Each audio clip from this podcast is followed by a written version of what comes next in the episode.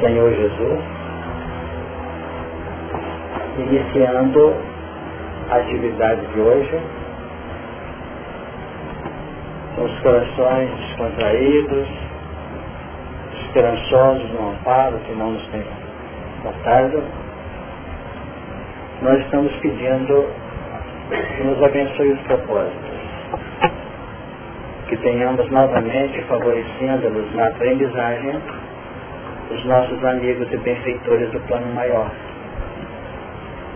Que eles possam, posicionados em vosso nome, canalizarem a cada um de nós aqueles elementos de que realmente necessitamos, acrescidos naturalmente das forças, do ânimo, do encorajamento para as nossas propostas de fundamentação de novos caracteres de vida em nossa própria intimidade. Que saibamos de nossa parte organizar o nosso ambiente em vibrações amigas, fraternas, fazendo por onde recolher este amparo que tem sido a cada instante mais substancioso, envolvendo em nossa prece os que sofrem, estejam eles mais próximos ou mais distantes, que eles recolham os elementos capazes de favorecer ou favorecerem a sua estabilidade, a sua paz. Que possamos, com o vosso amparo amigo, que nós solicitamos em prece, atingir o instante de interromper o nosso esforço com alegria e a paz em nossos corações. Nós estamos trabalhando, a partir de hoje, capítulo 15 do Apocalipse. O capítulo 14 que nós encerramos, praticamente, e quando nós falamos, encerramos, nós dizemos de modo, vamos assim expressar, relativo porque a cada instante que nós abrimos o texto do Evangelho, nós vamos encontrar novos enfoques, novos ângulos a serem trabalhados. O nosso capítulo, estudado anteriormente, que culminou com o versículo 20, que é o capítulo 14, definiu para nós quanto ao lagar que representa a nossa identidade, como uma verdade inarredável para quem quer progredir. Capacidade de renúncia, capacidade de sacrifício, capacidade de substituir, desvincular na grande proposta de vinculação em novas bases. O nosso território mental, a cada momento, é convocado a sedimentar novos padrões. E como nós teremos novos padrões se nós não nos dispomos em desativar os condicionamentos passados? Então é preciso guardar isso de vez que o capítulo 14 nos trouxe. Para uma empreitada nova e nova ótica de vida, é preciso ter coragem, consciência tranquilidade e determinação em desativar as influências, às vezes irreverentes, das nossas expressões passadas. Por mais que venhamos a nos implementar na proposta edificativa de novos valores e desativadora dos valores antigos, nós não conseguimos destruir os valores antigos. Queria saber se vocês entenderam. Porque os valores antigos são substratos evolutivos. Então os nossos reflexos, eles são mais intensos na medida que o piso está formado para que eles reflitam. Se eu fizer uma guinada pequena no espelho da alma, o espelho passa a enfocar uma nova situação. Então é preciso esse esta proposta muito consciente de saber lidar com o espelho cuja base se, expressa ou se define a partir do sentimento. Esse espelho que é trazido como uma figura do campo mental, ele tem a sua face no sentimento. Que nós temos que burilar sempre, esfregar sempre para que ele reflita. É o sentimento.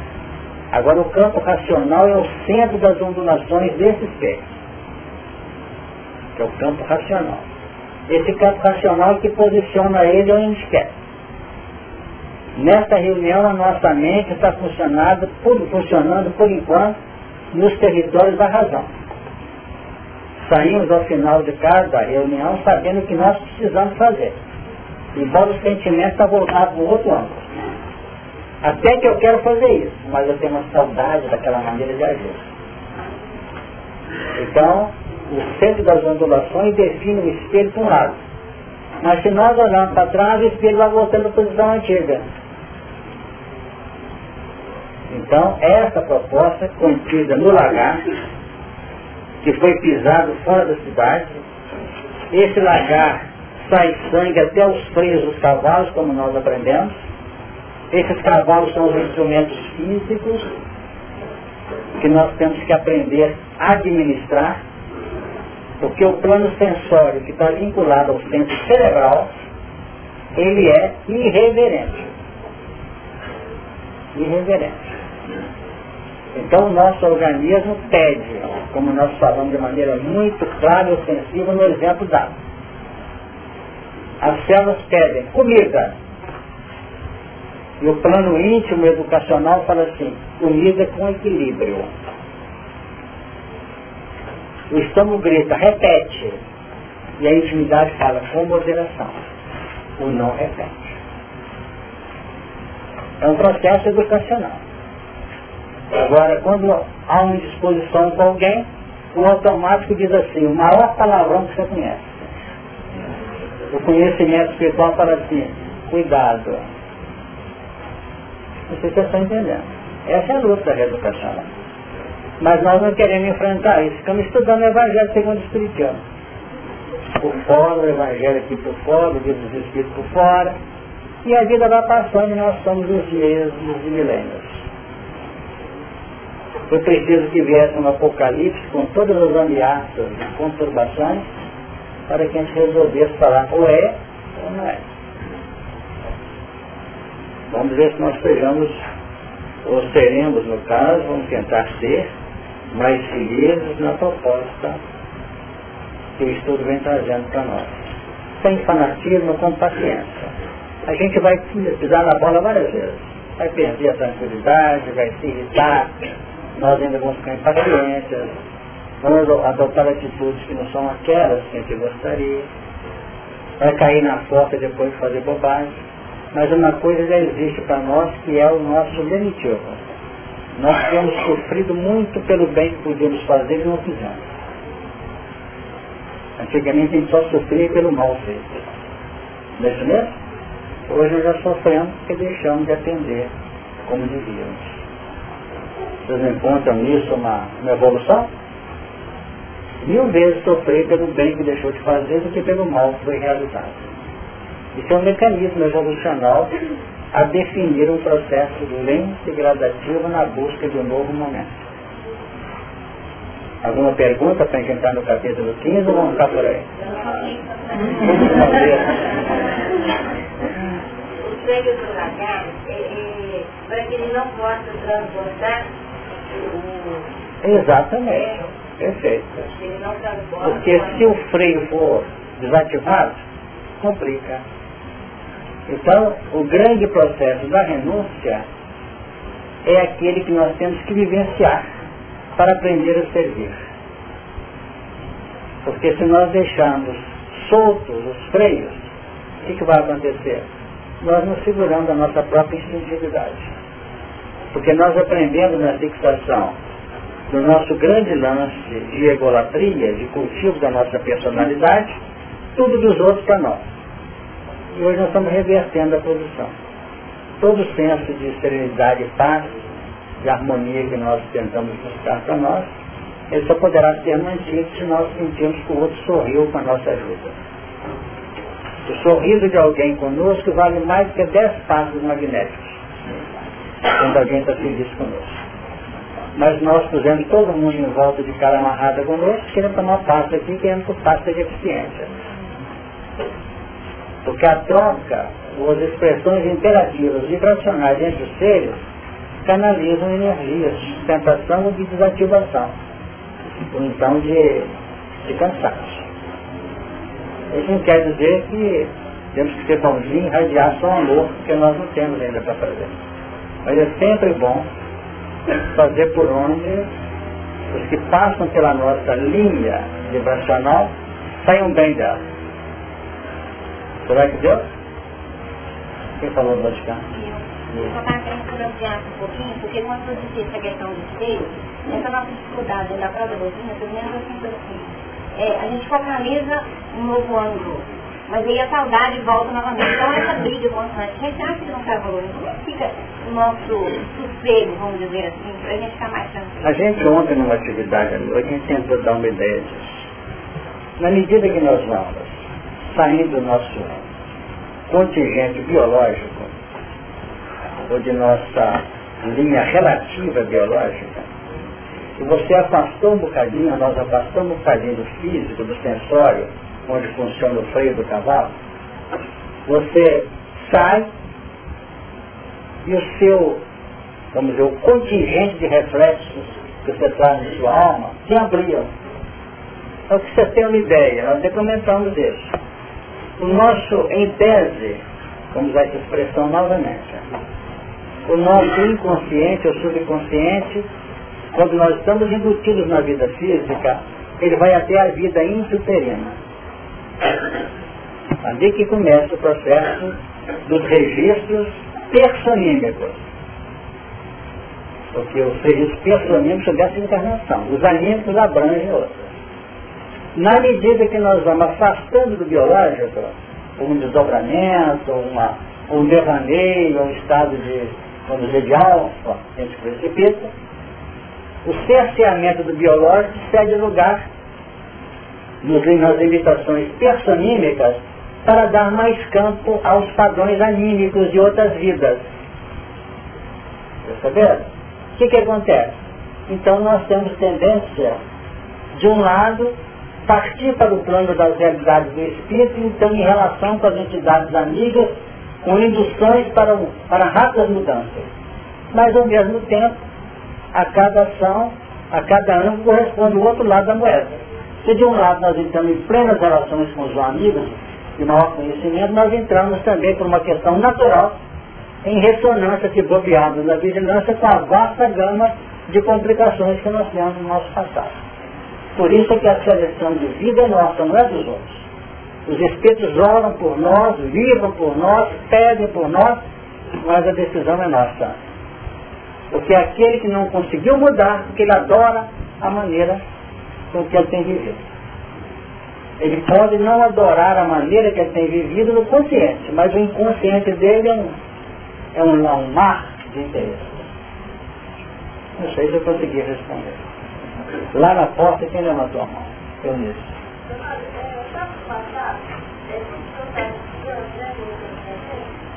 Parece que aqueles oficiais, parece não, oficiais teve uma. abriu. Ele teve uma leitura muito grande.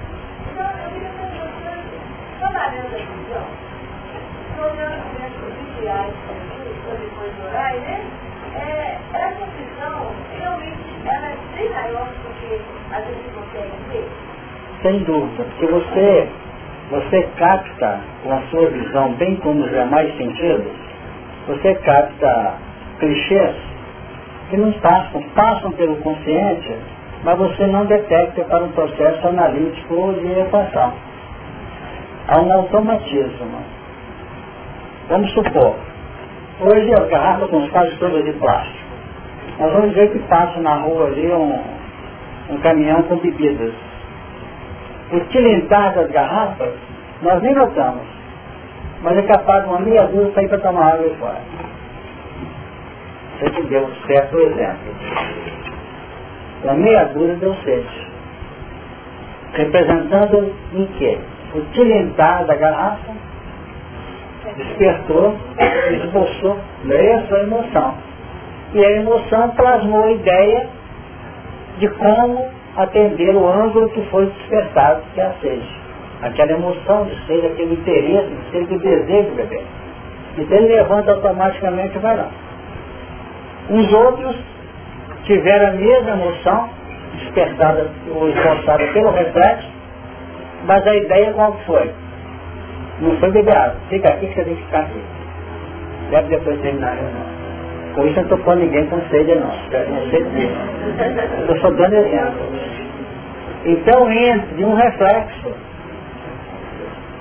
e uma ação existem N passos. Por isso que a reeducação ela é possível. Porque tem gente que reverte do reflexo que esboçou a emoção na emoção de Adão a amarra da, da, da vigilância. O outro chega até na ideia, que foi plasmada. O outro chega até a tomar atitudes ou palavras. E os outros chegam nas ações. Agora olha o que, que Emmanuel define. Em semelhantes acontecimentos, em semelhantes fatos, não é isso? Alongam-se os fios da própria evolução nossa. O que, que acontece? Esse mecanismo é que define o sistema de vida nosso. Criando alavancas que libertam ou válvulas que comprimem. Então, é assim que os fatos se desenvolvem. Em semelhantes manifestações alongam-se os fios, não é isso? Da circunstância, alongam-se as linhas da circunstância vamos em frente. Tem muita gente que só anda no automático. Então. Com sede. Vou sair. Vou dormir. Vou fazer isso. Tudo na automática. Principalmente acontece que eu tenho que estudar uma página para amanhã. Fico para depois. Então vão chegando os padrões que são aqueles que representam ponto de referência das mudanças dos reflexos. Então nós somos escravos dos reflexos e é a partir deles que nós vamos encontrar o reencaminhamento da vida. Não sei se vocês percebem. Vamos em frente. Pode ir para frente? Hein? Ah, vocês estão no, no, no espaço aí, né? Pelo espaço de 1.600 estádios. Esses 1.600 estádios, o estádio, segundo os registros dos técnicos, cada estádio mede cerca de 200 metros. É um espaço enorme, né? Representa uma maneira mil, definindo o quê? Uma expressão ampliada. É um processo multiplicativo da unidade. Um representa o todo da individuação, com as suas expressões diferenciadas de vida. Os 600 é um processo múltiplo também dos seis que representa toda a carga da nossa linha de evolução somática. Seria mais ou menos assim. Eu tenho as fardas 1, 2, 3, 4, 5, 6. Essas linhas representam o, o território da humanização. Da humanização.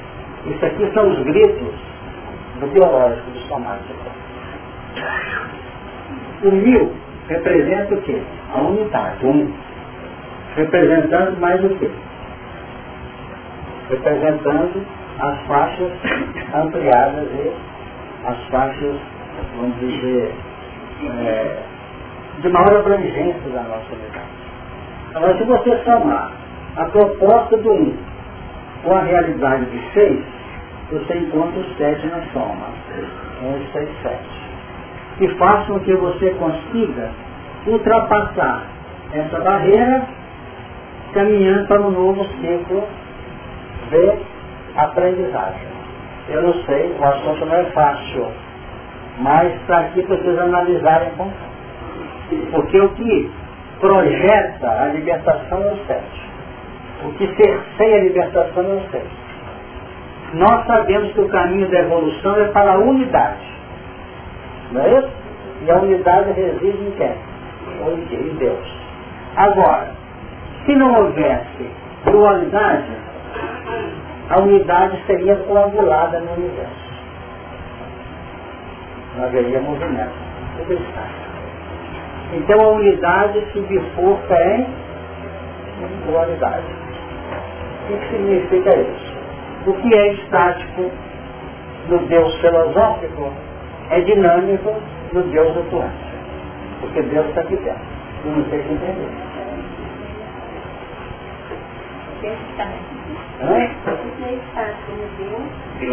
No um é dinâmico na dualidade.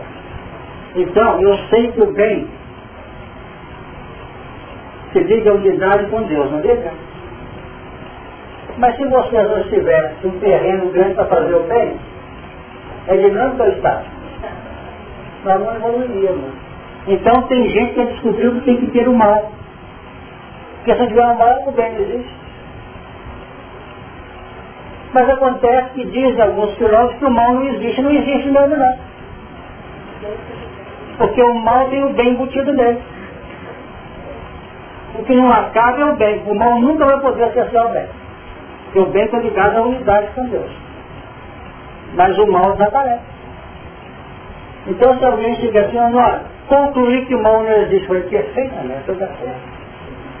O outro fala assim, nós concluir que o bem é uma realidade, é uma necessidade. Perfeito. Ok?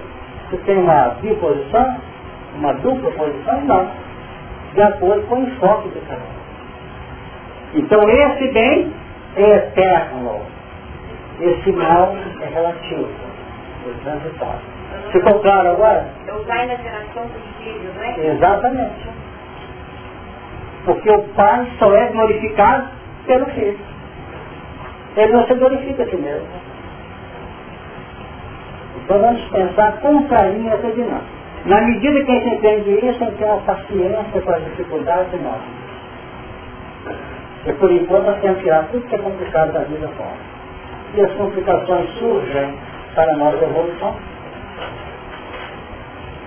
Os fatos que ocorrem dentro desse mal aqui são instrumentos que apertam as dificuldades de existência. Então, quando entra uma pessoa que nos perturba, nós achamos que ela é a causa do mal. É a causa? E que ela é? Um instrumento de uma realidade que é nossa intrínseca. Falta de paciência quem tem. Notaram? Amor ao bem-estar, ao reconforto. Eu adoro ninguém me aborrecer. Mas essa criatura cheia de cabeça lá debaixo comigo. Então aquela é simplesmente um instrumento. Tira ela e coloca outra. E nós ficamos tirando os instrumentos para um chegando outros. Não é? Que são exclusivamente instrumentalidades de manifestação ou de atestado de que o bem nosso está oscilando. Por que está oscilando esse bem? Porque ele é completo quando ele atinge a visão da nossa mente. Mas em cada reunião como esta, o nosso bem é colocado de xeque. Era complicado, não? Porque na hora que surge uma luz maior, a nossa luz condicionada fica exigindo mudança de, vamos dizer, de, de capacidade do pegar, de trabalhar. Então a gente tem aqui, vamos dizer, esse bem passa a ser uma vela que nós temos, pequenininha com, uma, com um campo de, de ajuste relativo. E a luz irradiada no fogo chega até X metros. Aí eu desculpo que tem gente que comprar uma, uma lâmpada mais potente. Então nós entramos num estado de desconforto. Não é? O que é no nosso bem já começou a ter um sentido de um bem relativo.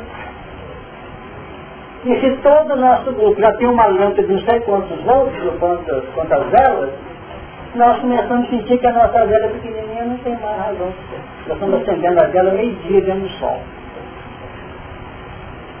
Então nossa instrumentalidade está deficiente. Então nós estamos tentando mostrar esse mecanismo dos 1.600 estágios, abrangendo uma área enorme do lagar. Nós estamos aprendendo onde estão as várias facetas em que nós temos que abrir mão dos nossos interesses. Mas o lagar lembra o quê? Ribeira. Vamos voltar nisso aqui rapidamente? Lembra ribeira. Que é a plantação de é, árvore que produz o quê? A uva. A uva que é a matéria-prima do vinho. E o vinho é renovação. É a transubstanciação dos nossos padrões em essência de equilíbrio, de paz e amor. Agora, ao lado da videira, nós temos uma terceira árvore que está aqui, que vai aparecer lá na frente, que é a oliveira. A oliveira que produz oliva, que é a azeitona, que macerada produz óleo, e queimado produz a luz. Então, testemunho e massacre sem luz pode ser revolta. Então é preciso que a videira se acrescente à oliveira.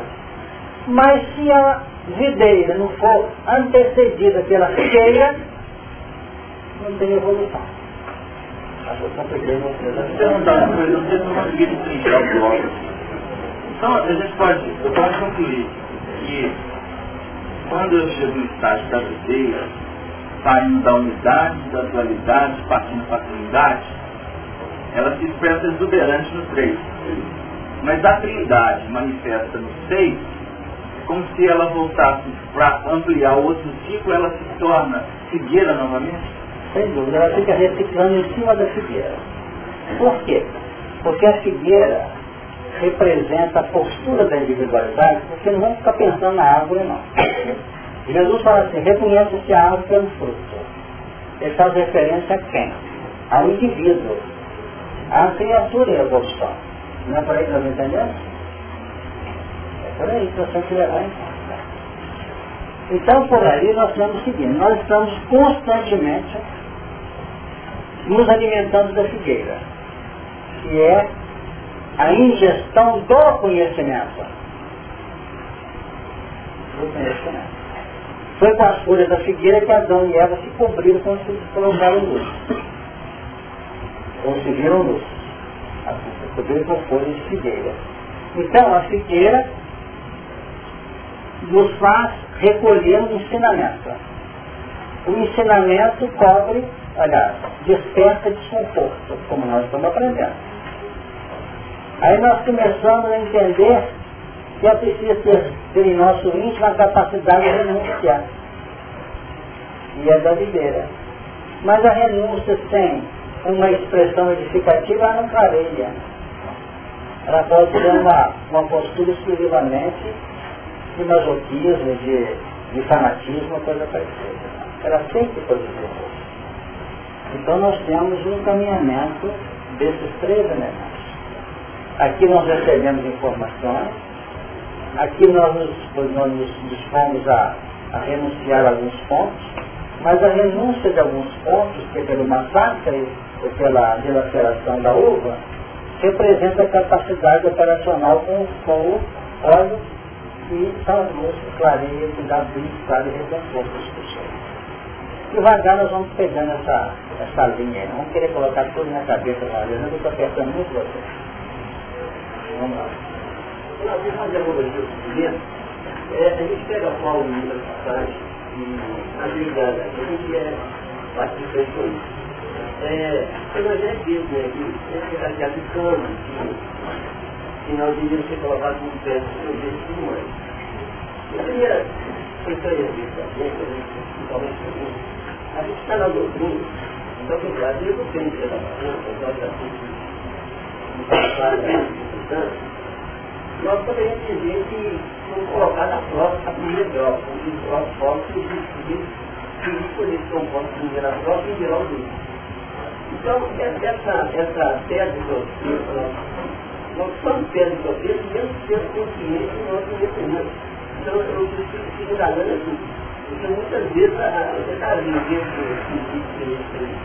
esse vai entender a reflexão. Porque está acreditando a gente, a nossa ação, nós somos achamos certo, mas para isso nós temos que ouvir.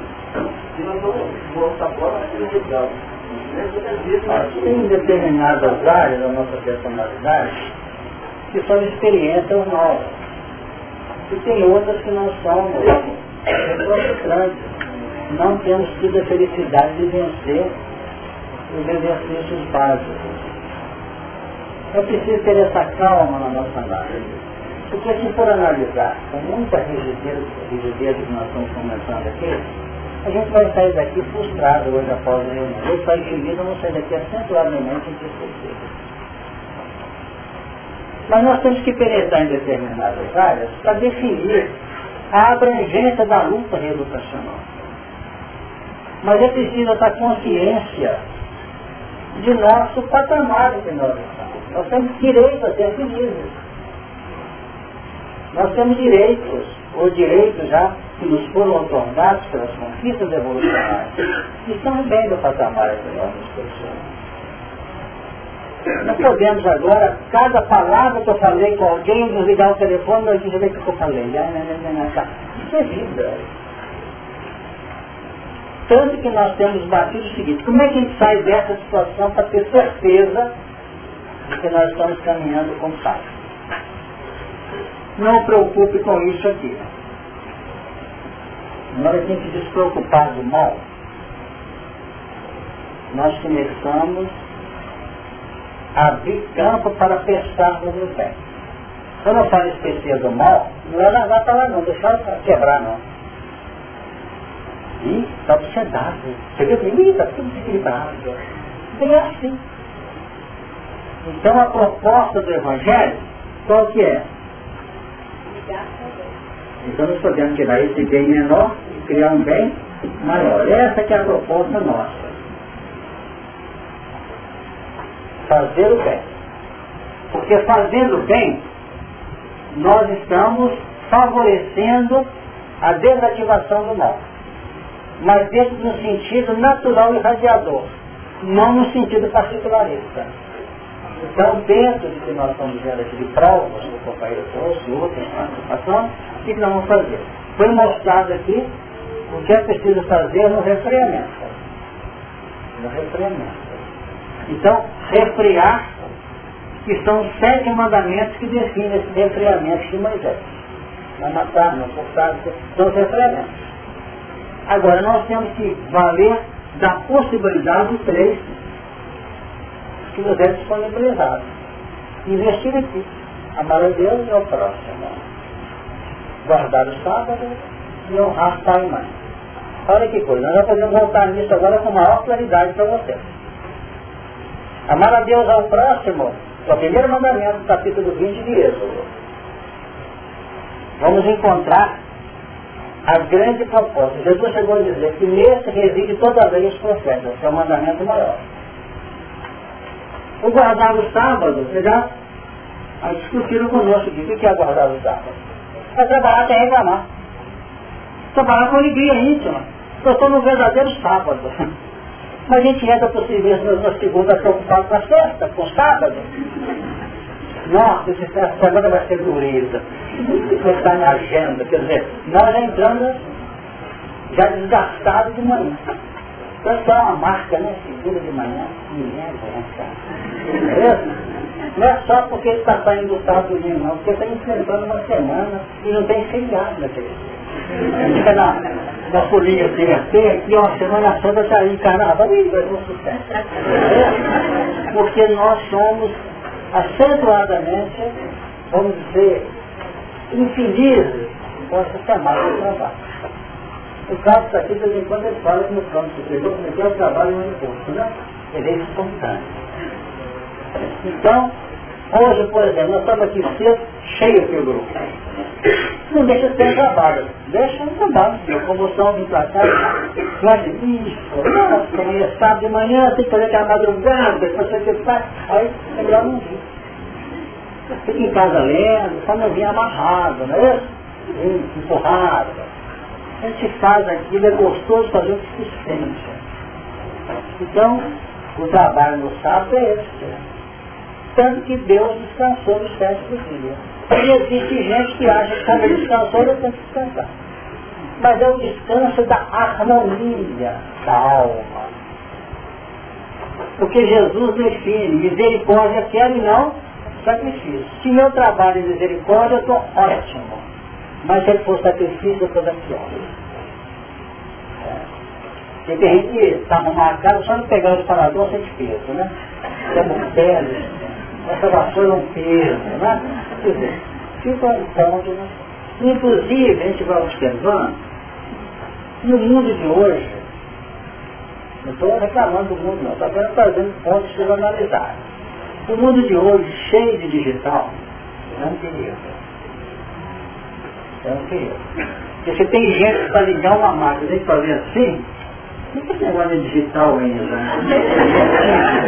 É, porque minha mão não está aguentando. É assim que funcionava.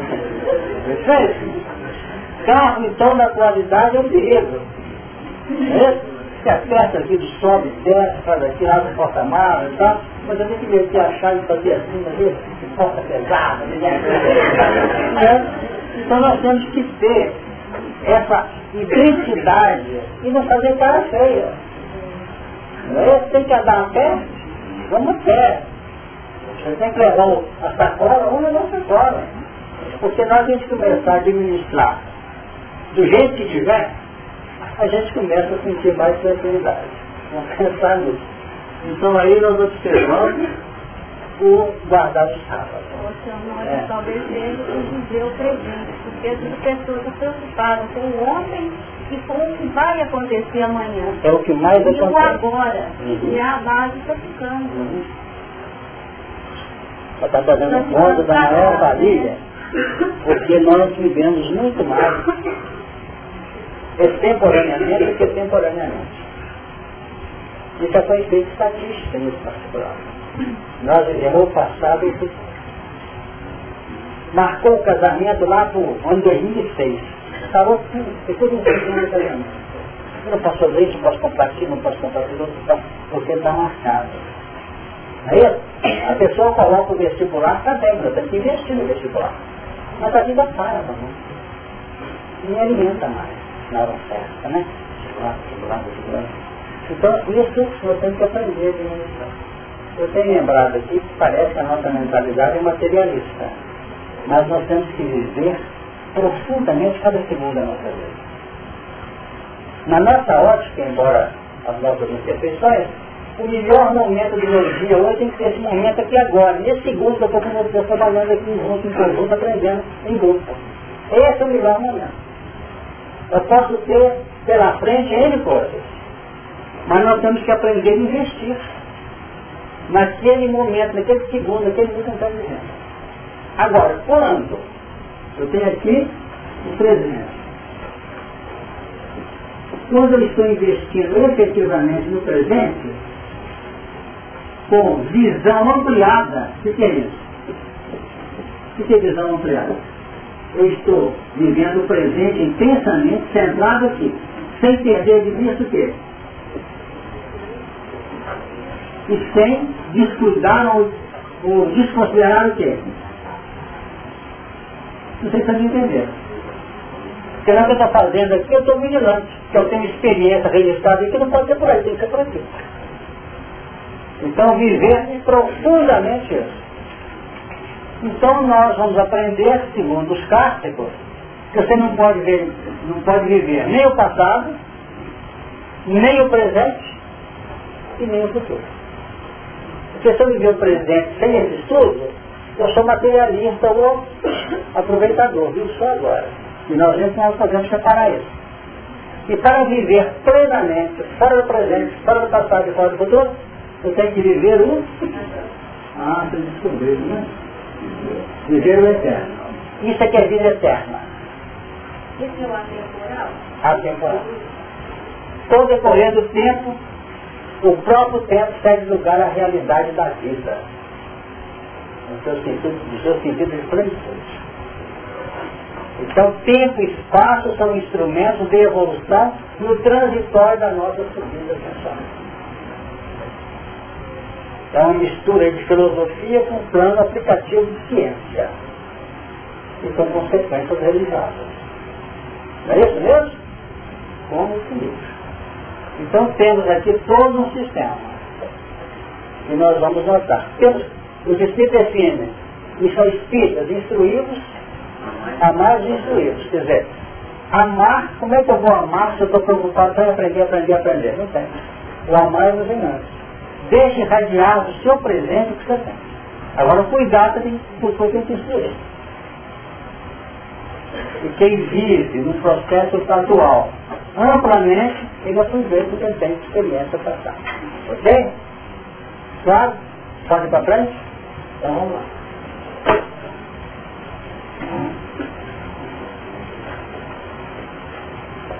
Alguma pergunta? Vamos falar do outro cara? Quem falou do outro? Pode não.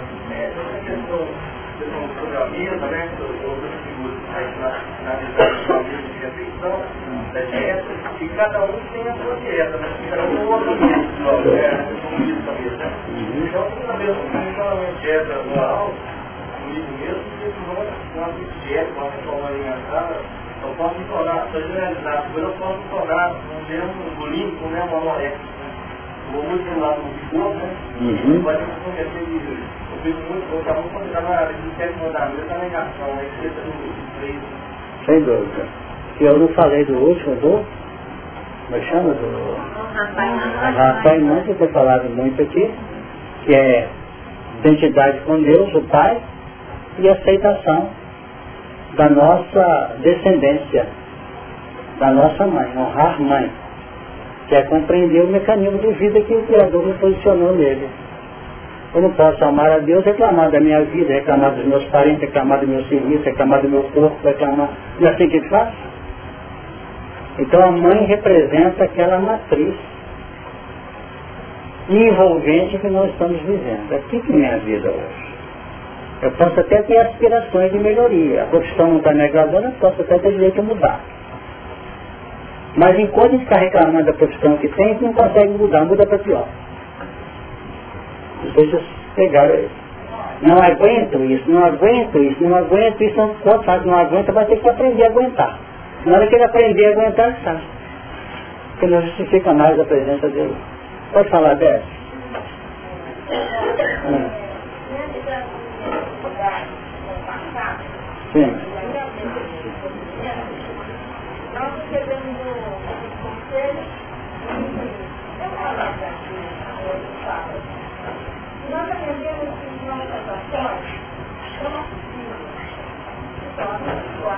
eu Se nós não tiver expressão que você usou. As nossas ações? Tá, tá bom, entendi.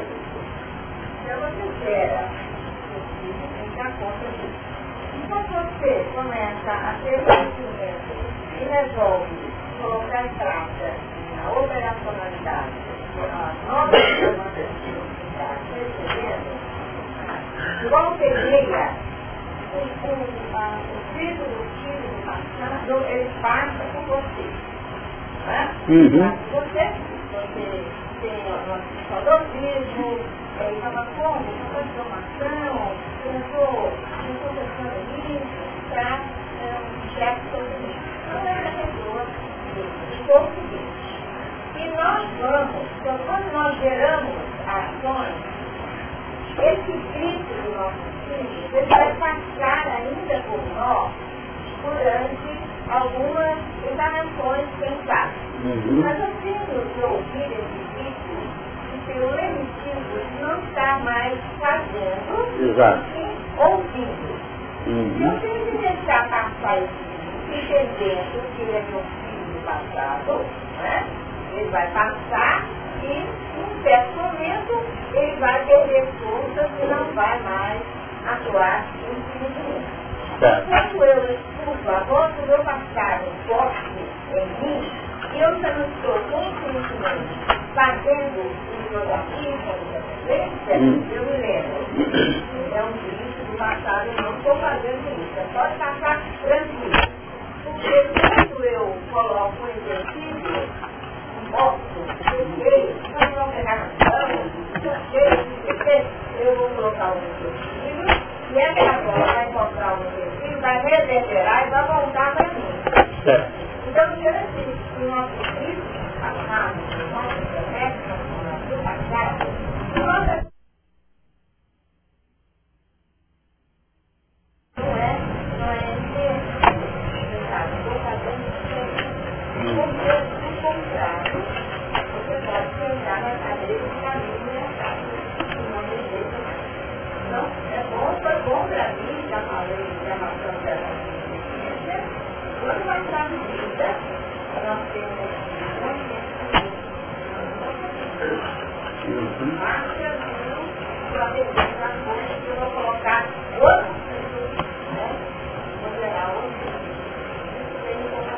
Então você está trazendo para nós que o sistema de vida, ele implica numa capacidade maior ou menor de administrar. São os negócios que a mensagem às vezes nos apresenta no Evangelho. Eu estou cuidando dos negócios de meu Pai. Assim falou Jesus com a dele. Quer dizer, o que, é isso? É administrar o sistema. Sem apavoramento, ter a capacidade de assumir as dificuldades que porventura nos visitem, sem, vamos dizer, a tribulação, porque todas essas, ou todas estas manifestações, elas representam estágios ou períodos na nossa vida. Então, abrir um sistema novo de vivência é o antídoto ou é a medicação clássica eficiente para nós irmos desativando aqueles momentos, esses filhos que são decorrentes de nossas gestações passadas ou de nossas gerações passadas e que hoje nos desconfortam, nos entristecem. Então, não existe, a gente fala muito isso filosoficamente, mas não incorpora isso. Nós estamos no momento certo, com a pessoa certa, no ambiente certo. O que é? Porque há um respeito natural no encaminhamento nosso na vida. Então reclamar de A, de B, de C, da circunstância, da profissão, das pessoas, representa julgar para fora atestado de quê? De certas desinformações dentro do mecanismo evolucionário. É evidente que nós não vamos reclamar muito, nós vamos o balde, como nós falamos na linguagem comum, mas vamos devagar compreendendo que nós estamos recebendo em cada reunião dessa verdadeiras porções de sementes. Que é importante elas serem lançadas no terreno da vida para que a curto, médio e longo prazo as respostas possam ir surgindo na nossa vida. Nós podemos dizer pelo que nós temos depreendido dos estudos, que o momento dessa transição de uma posição para outra, melhorada, ela vai atingir no máximo 10% do período desconfortável e entristecido por nós vivemos. E 10% é um percentual muito pequeno. Onde é que arrumou esse percentual? É só analisar o período dos acontecimentos. Então vamos dizer, os hebreus tiveram 430 anos no Egito. Passaram pelo Sinai 40 anos, para poder ter direito a penetrar na terra de Canaã. Tá? Estamos vivendo uma transição que seja até de, de algum modo sendo fixado em 2057, possivelmente, a interrupção dela. Se se contar isso, no surgimento do livro dos Espíritos em 1857. Já quanto? 1957, 200 anos. Em função de 2 mil anos aproximadamente de quê? De evangelização. De sofrimento, de idade média, de perseguições, de inquisições, etc, etc, etc. Então nós sequer por aí. Nós vivemos hoje um momento difícil, porque os pontos começaram a se enegrecer Onde? Quando? Cerca de quatro milênios antes de Jesus. Pergunta 51 do livro dos Espíritos. Em que época viveu Adão? Na época, a sinais, aproximadamente 4 mil anos antes de Jesus. Ali começou a confusão da raça adâmica entre nós. Então você soma 4 milênios antes do Cristo, com 2 milênios pós-Cristo, quantos milênios são? 6. Estamos vivendo um momento crítico da evolução, ou 6, para passar para o sétimo. Então não poderia haver transição após o seu sétimo, sexto dia, dentro da linha espiralóide que nós falamos no sistema setenário. Sabe que Deus, gente? São coisas que de nós tem que não tem onde fugir. E esse é o papel da filosofia, definindo que é por esse caminho que os fatos se desenvolvem. Vou pensar. Mais alguém queria falar? Pode para frente. Capítulo 15. Esse lagar não foi fácil. Vamos lá. O capítulo 15 é pequeno. Isso é bom sinal, né? Deve ter muita coisa. E vi outro grande e admirável. Olha que a palavra admirável também. Sinal do céu. Sete anjos que tinham as sete últimas pragas, porque nelas é consumada a ira de Deus. Antes de continuar a leitura, não, vamos fazer a leitura para não perturbar. Depois eu volto. E vi um como mar de vida misturado com fogo. E também os que saíram vitoriosos da besta e da sua imagem, do seu sinal e do número do seu nome, que estavam junto ao mar de vidro e tinham as harpas de Deus. E cantavam o cântico de Moisés, servo de Deus, e o cântico do Cordeiro, dizendo, Grandes e maravilhosas são as tuas obras, Senhor Deus Todo-Poderoso, justos e verdadeiros são os teus caminhos, ó Rei dos Santos. Quem te não temerá, ó Senhor, e não magnificará o teu nome? Porque só tu és santo. Por isso todas as nações virão e se prostrarão diante de ti, porque os teus juízos são manifestos. E depois disto olhei, e eis que o templo do tabernáculo do testemunho se abriu no céu. E os sete anjos que tinham as sete pragas saíram do templo vestidos de linho puro e resplandecente e cingidos com cintos de ouro pelos peitos. E um dos quatro animais deu aos sete anjos sete salvas de ouro, cheias da ira de Deus, e vive para todo sempre. E o templo encheu-se com o fumo da glória de Deus e do seu poder, e ninguém podia entrar no templo até que se consumassem as sete pragas dos sete anjos. Nós observamos que o primeiro versículo do capítulo 15 define um novo, um novo, vamos dizer, momento da humanidade. Que não é um novo momento na expressão linear, cronológica dos fatos e dos acontecimentos. É preciso notar que, nada obstante a humanidade seguir um processo cíclico normal, definindo a sua posição no contexto dos mundos, nós temos em todos os momentos criaturas que estão vivenciando patamares diferenciados. Eu não lembro de momento onde é que está isso, igual a carta de Paulo, mas eu vou depois tentar trazer para vocês, para as gravações e anotações. Paulo diz assim, e esses fatos estão ocorrendo como sinais para nós, para quem já são chegados os fins dos tempos. Naquela época, ele sentia que o fim de tempo tinha chegado para ele. Porque o fim do tempo pode chegar uma pessoa, para um grupo menor de pessoas, um grupo menor de pessoas. Agora, a grande massa tem que ter um amadurecimento mais demorado. Então nós estamos tratando aqui no Apocalipse de fatos que para alguns grupos já ocorreram, para outros vão ocorrer, então a humanidade está perfeitamente em curso o processo. Nesse versículo primeiro, e vi outro grande e admirável sinal no céu, sete anjos que tinham as sete pragas, as últimas pragas, porque nelas é consumada a ira de Deus. que é consumada a ira de Deus? Qual é a ideia de consumada a ira de Deus?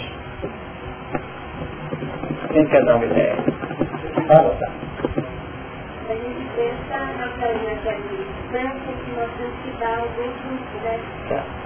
E a expressão consumada, Beth, o que você entende? Hein? Consumada é terminada. Terminada, não é? É consumada, é completada, não é? É definida, esgotada, não é?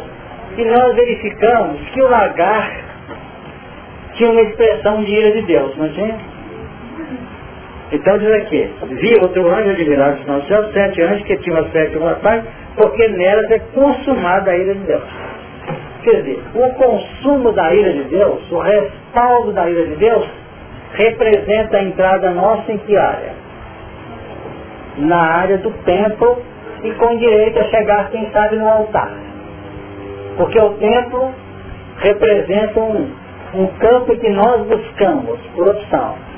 Mas para chegar no altar é privilégio ou, vamos dizer, outorga de determinados elementos que emergem daquela massa dentro do templo.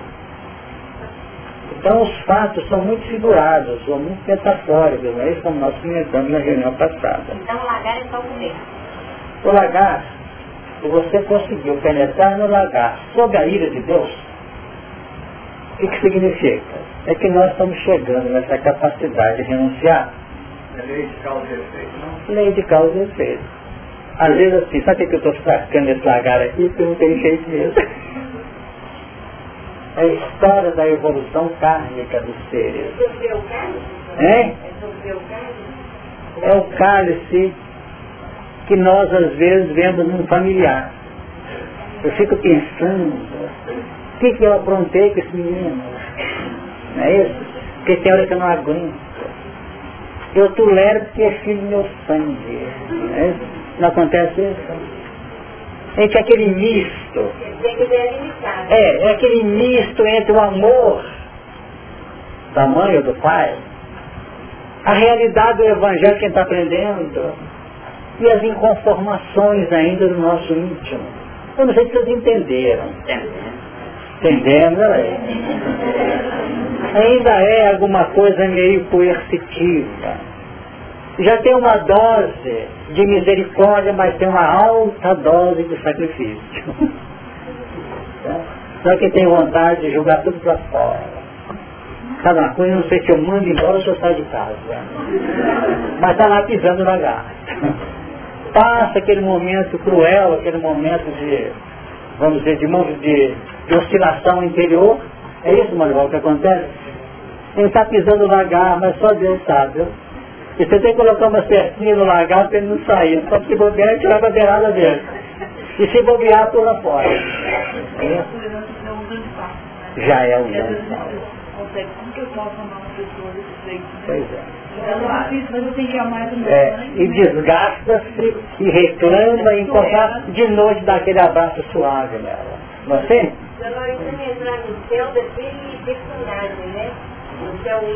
Ah, sim. É um processo que nós temos que entender o sistema, porque o religioso tradicional coloca essas mudanças assim, eis o santo. Mas havia um Paulo de Tarso ele teve que, que sofrer para poder ter condições de nos ajudar. Os apóstolos teve, tiveram momentos de muita dor, de muito sofrimento. A subida do Gólgota, proposta por Jesus, representa um caminho que a gente acha que é a história do Evangelho que nós não passamos. Evidente que não temos a fibra de passar um sofrimento por amor, porque não foi sob a ira de Deus que ele viveu. Ele viveu sob a tutela completa do amor. Definindo uma subida por amor, que nós vamos ter que subir sob a tutela do karma ou da lei de causa e efeito, como nosso querido Braço nos define. Nós ainda temos um bom acervo de experiências, de estruturas até morais, por que não? Aspectos éticos que nós cultivamos, Mas se a gente for analisar como foram conquistados, vamos ficar meio tristinhos conosco, porque foram conquistados dentro de uma linha de acentuado processo impositivo. É. O Evangelho quando trata da ingratidão da família, é aquele momento que, nos mostra que há, há, um aconselhamento que a mãe abraça o filho junto nós dois é É um passo à frente, né? Transformar aquele momento, sair do sacrifício para uma sublimação. Para a misericórdia, no caso, a sublimação. Perfeito. Quer dizer, é, Só um eu fiquei ligada que são sete últimas pragas. E são as sete últimas pragas e essa consumação não poderia ser uma referência à nossa saída do ciclo reencarnatório? perfeitamente válida. Não sei se vocês entenderam a participação dela. No processo, essas últimas pragas, se não seria um encaminhamento de fatos que nos iam sair, ou faziam sair do processo reencarnatório. Do processo reencarnatório por expiação, Debaixo da lei de de dada lei. Não é isso? Exatamente. Então, interessante a colocação de Menezes. Nós achamos perfeitamente. Em outras palavras, sair do regime da videira para entrar no regime da oliveira. Direitos pela luz irradiada. É isso? Luz irradiada.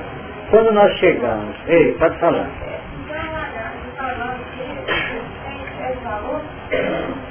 Como é que é?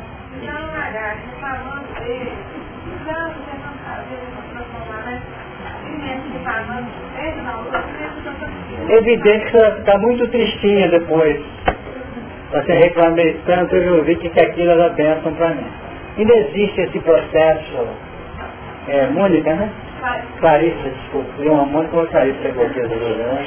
Então nós temos, Clarissa, o seguinte, é que reclama, ainda está meio disposto, mas faz. Isso tem até passagem do Evangelho sobre isso. E tem outra até mais forte, que ele mesmo falou, não vou, e foi. Não é isso? Eu diria para ele que eu aprendi com o seu Leão. A gente pode aprender por instrução por experiência. Tá certo. Por instrução só aprende, por experiência. Tá bom, não, Clarissa, isso acontece. Mas é preferível fazer reclamando do que não fazer. Mas com decorrer, o tempo fica com a vergonha da reclamação formulada, que não é fácil. Né? Deixa eu acho um ponto aqui. Ei. Sim.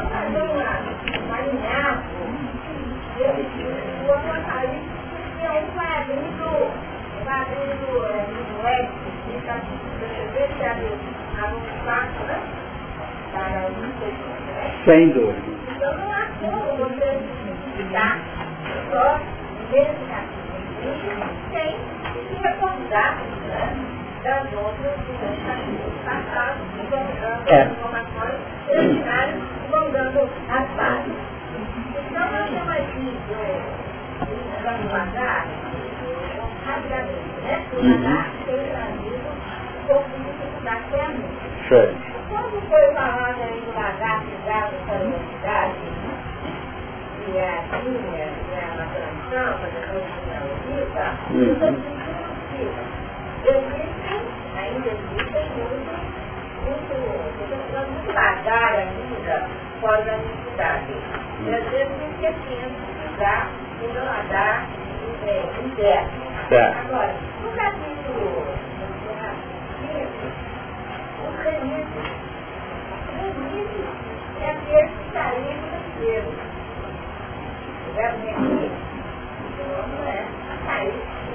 Qual é o versículo? Hein? Ah, sim. entendi. Tá certo. Tá, tá certo. Perfeito. Não é como você sair do cativeiro se você não entender esse lagarto, como é forte, à medida que você tenta estragar o plural, então tem tentado não, não mergulhar muito na palavra ira, porque a palavra ira é, tem uma conotação muito pesada para mim. Uhum. Glória de Deus, Uhum. Humana, eu tenho tentado pensar mais do lado de misericórdia, como de Deus que me traz. Perfeitamente. Tanto de amor. Uhum. Então, quando eu aprendi isso, o nosso companheiro falou pela instrução ou pela, experiência, né? Eu experiência. Uhum. Eu estou tentando realmente fazer essa, essa essa depois a oliva, porque você acabou de dizer, pelo, nós, temos direito pela luz que nós. Então, é bom para nós, que não já tinha essa proposta de autoconhecimento, porque o Apocalipse é um autoconhecimento, uma reforma íntima, e nós não nos esquecêssemos de fazer uma reformulação dos capítulos não está Tá certo, Beth. Perfeito. Exato. E diz a você não está sozinha na, na experiência, não. Está cheio de companhia, viu, Beto? Então, realmente? Não, diz pela. Você, você sabe, todos nós sabemos, que não há como você explicar um capítulo só sem a base do outro. Você não pode aprender fração sem começa para operações. exato. Então você tem que, pessoalmente ou do grupo, fazer uma recordação ligeira do que você tem me ensinado a respeito dos outros capítulos. Explicar aquilo que é mais fácil para você, não mais prática. Tá certo. É. O Apocalipse nos mostra esse ângulo. Né? São vários pontos trabalhados e que eu fico exa- examinando aqui com vocês, trabalhando aqui nesse conjunto, porque essa reunião, ela só tem produzido seus frutos em função de vocês, em razão principalmente da linha de conexão vibracional estruturada, e que dá condição que a espiritualidade possa nos auxiliar tão prodigamente como nós temos observado. Agora, vale recordar, Roberto, que as confusões criadas em Gênesis de Moisés, até por volta do capítulo 9, 10, é que acabaram redundando na necessidade do Apocalipse. Tanto que na medida que a gente vai caminhando aqui para frente, nós vamos trabalhando o que se contém no Velho Testamento em Gênesis. Isso aqui é muito interessante. Então os valores, especialmente no último capítulo 22 do Apocalipse, nós temos a história do Velho Testamento, num novo momento, depois de passarmos por todas as complicações e dificuldades da jornada. Mas vamos deixar o 22 para a hora correta. Então, e vi outro grande admirável sinal no céu, sete anjos que tinham as sete últimas pragas, porque nelas é chamada, aliás, porque nelas é consumada a ira de Deus. Então o processo de respaldo, ele é tão importante que a gente fala em respaldo, parece que é ir catar os, os remanescentes e resolver. Mas é pelos respaldos mal elaborados que nós temos reciclado experiências. É pelo respaldo não trabalhado com a eficiência necessária é que nós ainda ficamos vinculados à retaguarda. Quando um incêndio, os técnicos vão lá fazer o respaldo do incêndio, o que estão fazendo? Evitar que o incêndio recrudesça em determinados focos não devidamente saneados. E nós não somos muito de fazer o respaldo, não. Esta faixa final aqui, porque nelas é consumada a ira de Deus. A gente quer dizer, quando religiosos, que Deus vai operar nesse final e marcar, a, vamos dizer, a destruição do mundo. Não. É o Deus em nós, através das emissões dos anjos, que são os seus prepostos, que vai fazer esse Deus com esses anjos, vão operar o processo de consumação. Consumação significa cobrir as frestas que ainda nos fascinam relativamente aos sistemas de vida que nós temos eleito através dos tempos. Nós temos facetas da nossa personalidade que estão marcando a nossa individualidade através de muitas reencarnações. E é exatamente essa tônica, e é exatamente esse ângulo, esse caractere que não foi devidamente desativado, é que pode incendiar novamente, ou recrudescer novamente as dificuldades que vão nos levar a N problemas. Nós, por exemplo, temos uma área da nossa personalidade,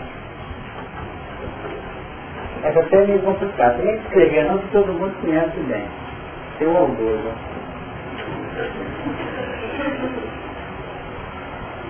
Esse aqui é um quisto complicadíssimo que está encravado na nossa personalidade. É muito complexo. Ao lado desse, nós temos a vaidade. Esse tendo egoísmo. Vamos colocar os três. Ficar triste por vocês, não vai ter né? Esse orgulho aqui, nós temos que trabalhar com muito carinho, porque a força desse orgulho que vai nos projetar para a libertação finalista. Eu posso até, sem querer mudar as concepções dos tratados dos grandes estudiosos, definir o orgulho ele tem potenciais, porque no fundo o egoísmo é o elemento básico, não é? Agora no plano exteriorizável e de apropriação energética, esse aqui é grande porque nós podemos dizer que a antítese dele é a humildade. Então, a humildade ainda é cerceada na sua plena manifestação pela presença elemento. Então vamos notar que a força, quem me comentou isso uma vez, o Marival, foi o Virgílio, Pedro de Almeida. Deve ter alguém que lembra dele. O Virgílio falava, olha, se nós soubéssemos a força que esse orgulho possui, a gente ficaria mais cuidadoso disso aí. Porque nós comentamos, se não me engano, na reunião passada, ou na penúltima reunião, que as forças que eles vão nos projetar são as que estão aqui dentro. Essa expressão orgulho, a vaidade, o egoísmo, por exemplo, a cobiça e outras expressões, elas são, essas expressões, manifestações distorcidas das forças intrínsecas da alma. Eu pergunto se entendeu. O processo é exclusivamente, exclusivamente de redirecionamento das energias da energia. Então o que, que acontece? Esse elemento tem uma facilidade de emergir hoje para nós incrível. Porque na medida que nós vamos nos candidatando sobre os fundamentos da humildade, do conhecimento, dos padrões que possam, e transformando o lagar da ira em lagar nos fundamentos do amor, vão nos projetando nas bases cooperadoras cada vez mais acentuadas. E na medida que a gente vai caminhando para patamares mais avançados, se nós não tivermos esse cuidado, quando o Chico falava assim, eu sou um cisco, eu sou um verme, não é isso que ele dizia? O que ele queria dizer com isso? Não é uma falsa humildade cuidado, porque eu sou um mito diante do povo. não foi um mito? Eu que não posso ser um mito. Porque a tendência é essa, é mitificar ou mistificar da parte do, do, do, do observador, que está entrando num processo místico, criando situações que na realidade existem, podem existir na criatura, mas tudo é somado de maneira intensa pelos recursos da própria misericórdia. Então nós vamos ficando acentuadamente, vamos dizer, acentuadamente sensíveis nessa parte. Imaginemos alguém telefonando para nós, pega o telefone e diz assim, nós, você é um elemento hipócrita. Você é falso. Você é isso, não está falando? Começa, se bobear, ele corta, vai subindo. Pá! Aí dá aquela, detona aquela bomba, que não vai ter um efeito sobre o interlocutor vai ter um efeito sobre a própria individualidade que está usando, no caso do exemplo que E esse componente se instaurando e implodindo ou explodindo na minha personalidade, vai me derrubar profundamente o ânimo. Então, quanto mais exposta é a individualidade, mais suscetível está de encasular-se novamente aqui se ela se descuidar. Então, isso tem que ser conhecido por nós, porque isso está muito bem agasalhado lá na intimidade da nossa personalidade, está encausulado. E se bobear, vem a tona. Agora, nós temos outras expressões de nossa personalidade, determinados aspectos nos territórios da viciação, e dos registros psicológicos e espirituais que ainda são tônicas em nossa vida. E que nós precisamos nos autoanalisar sem medo e sem cristalização. Nós temos criaturas cujo rosto é sempre fechado, não temos? Se analisar essa criatura em cinco, seis reencarnações, ela sempre está sendo assim. Fechado, fechado, fechado, fechado. Ela sempre apresenta um sinal na fisionomia que define um recalque ou um trauma na intimidade psicológica. E se nós, no processo de aprendizagem e de propostas de redenção e de renovação, fizermos uma análise de nós próprios, nós começamos a estocar, não, a, vamos dizer, a descaracterizar ou desativar esses fundos interiores que refletem no nosso rosto. Nós temos gente hoje, não quero entrar no território dos psicólogos aqui presentes, mas os analistas não. Mas nós temos gente assim, que na hora que chega o impacto é negativo. Ou não é? na hora. E a pessoa não desconfia, não procura se indicar. Por que que é assim? Quase sempre que é? Um processo de hegemonia toma conta disso. Temos pessoas que declaram formalmente para nós. Eu costumo dizer assim, é duro você fazer uma amizade, como é que o senhor sabe?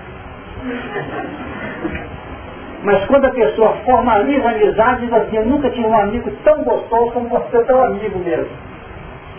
Que guarda uma, uma capa. E só Deus sabe, está aqui, está aqui, cara, e que nós podemos nos identificar. Agora, como é que nós estamos tentando trabalhar esse, essa condição toda? É quando nós passamos pela proposta reeducacional do Evangelho fazer um processo de introjeção. Nós temos repetido aqui aquela base contida no capítulo 24 do Pensamento e Vida, que trata da humildade. Então, cobiça, egoísmo, orgulho, vaidade, são caracterizados por Emmanuel como quistos. O que é um quisto? Normalmente eles estão na intimidade do do corpo, não revelado. Purga a vida inteira na forma de inconformação, de, de tristeza, de abatimento, de nervosismo, de irritabilidade, de irritação, não é irritação, né? É mesmo, ele joga para fora. Agora, esses quistos são decorrentes da falta da humildade. Então nós não temos que combater o orgulho, egoísmo, nós temos que cultivar a humildade. Porque ela cultivada, ela desativa isso. E redireciona as forças. Agora, nós notamos o seguinte, que Emmanuel trabalhando o assunto, ele mostra como isso sai, como é que isso secreta as substâncias mórbidas ou patológicas. Definindo que isso aqui sai na forma de quê? De despeito. É isso, tá? De ciúme, de desespero e de intemperança. Ele cita quatro válvulas que jogam esses, vamos colocar aqui que nós falamos da comida, né? É esse egoísmo? É esse? Não, não é, não é cobiça, não é qualquer causa. Não, não, eu estou falando da, da eu falo os títulos aqui. Não é? Não é cobiça. Cobiça mesmo, tá certo. Ele cita quatro. Cobiça, egoísmo, orgulho. Isso aqui são os vistos. Sai na forma de despeito, desespero, ciúme e intemperança. Isso aqui já é, isso aqui já são expressões de secreção. Isso aqui nós conseguimos detectar, principalmente o próprio paciente. Seria a primeira vez? É? Seria a primeira vez. Ah, sim. Seria aqui. Mas outras vão surgindo aqui. É exponencial aí. Exatamente. Então isso aqui vai criando estados, vamos dizer, de acentuadas manifestações depressivas elemento. Percebe? Cria um estado de alma que é um conjunto desses estados. É? 24. É capítulo 24 do livro Pensamento de Deus. Tá? É. Quando a gente observa, por exemplo, Paulo de Tarso, primeiro lição, Ah. que antes de um desafio que desenvolvia para uma revoltada, Uhum. ele mantinha uma serenidade profunda e fez até que Paulo ficasse, por que que esteve tão sereno na hora de... Não poderia ser esse orgulho em nossas bases, que a humildade não pode ser entendida para nós como uma coisa assim subserviente, Uhum. mas aquela... não se traía as expressões condicionadas da retaguarda. Naquele momento ele tinha plena consciência Exatamente. Ele era, vamos dizer, como se tivesse uma maior autenticidade.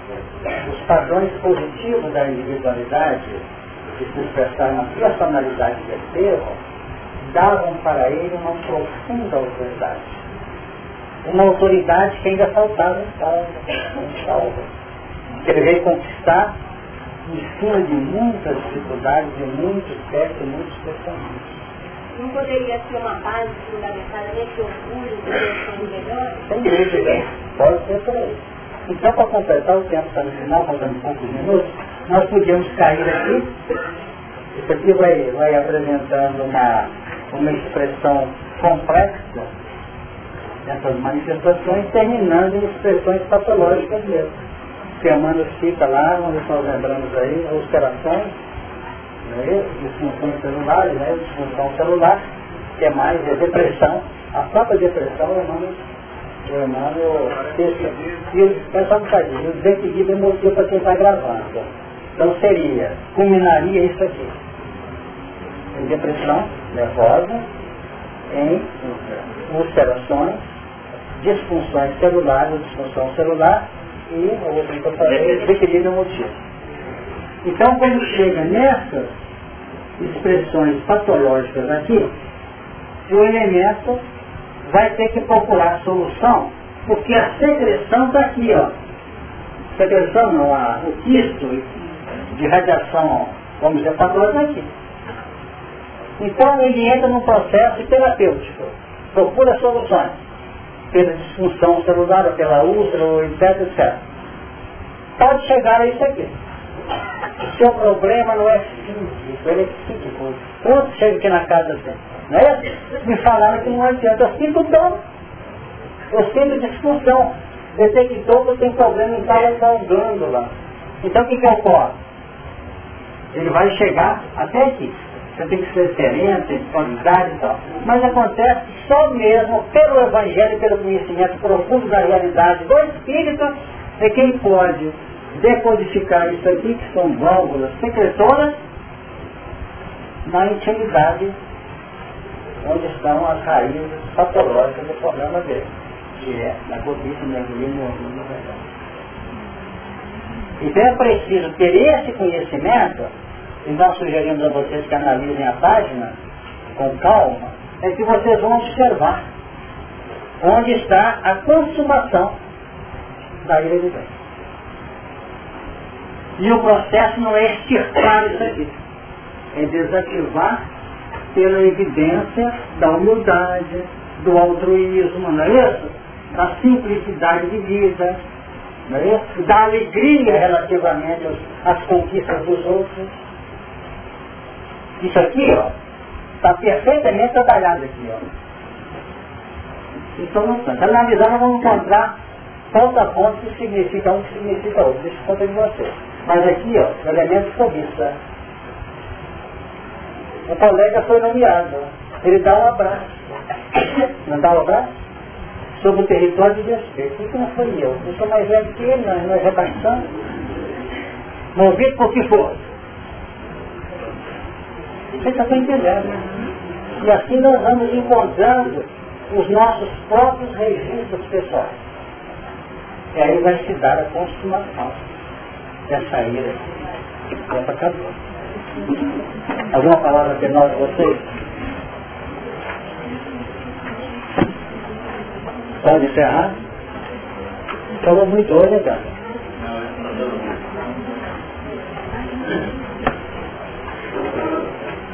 Nós vamos agradecer a Deus a oportunidade que nos é concedida, nos foi proporcionada, dizendo que na semana que vem, é na semana já, na próxima, estaremos descansados. Que vocês aproveitem bem, quem sabe não o carnaval, mas as oportunidades dos feriados, que todos nós, com algumas exceções, estaremos engajados em outras frentes nesse período de recesso. E vamos nos encontrar, se Deus quiser e permitir, Ele vai permitir, daqui a 14 dias, não é isso? Duas semanas. Tem sim. Eu não posso te informar que eles não mandaram o cartaz para cá porque eu não estarei presente. Eu também não vai estar não, né? Não, dessa vez não. Mas estará um grupo bom lá. Só que o Marival estará lá. No abril de Jesus. Vai ser sempre pela manhã ou à tarde? Não, de manhã é tarde. Vai ser de tarde também? Eu acho que não. Acho que é só de manhã. Quem falou só de manhã aí? É, Ah, bom. Então, é sábado não tem. É domingo, segunda e terça. Pela manhã. Oito ou nove horas? É, deve ser de nove. Deve ser de nove às doze. Muita gente do Emmanuel que se encontra aí às vezes que não viaja, pode recorrer lá, porque as reuniões são sempre muito gostosas. Estarão presentes lá Marival, o Manuel Alves e mais alguns que eu não estou com o programa. Paulo Pina também vai ajudar. Nós vamos fazer a prece de interrupção. Dali, por favor.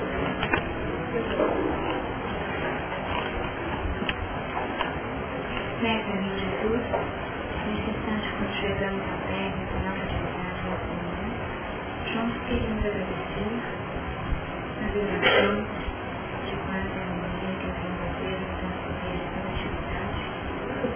Que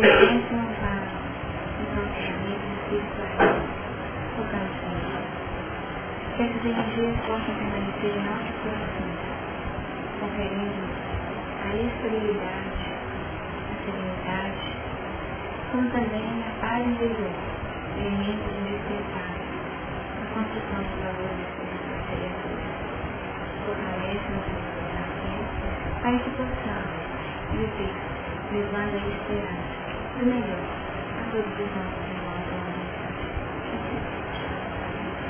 Com essa prece agradecidos a Jesus, nós damos por interrompida a tarefa. Passo a todos até a próxima reunião daqui a 15 dias.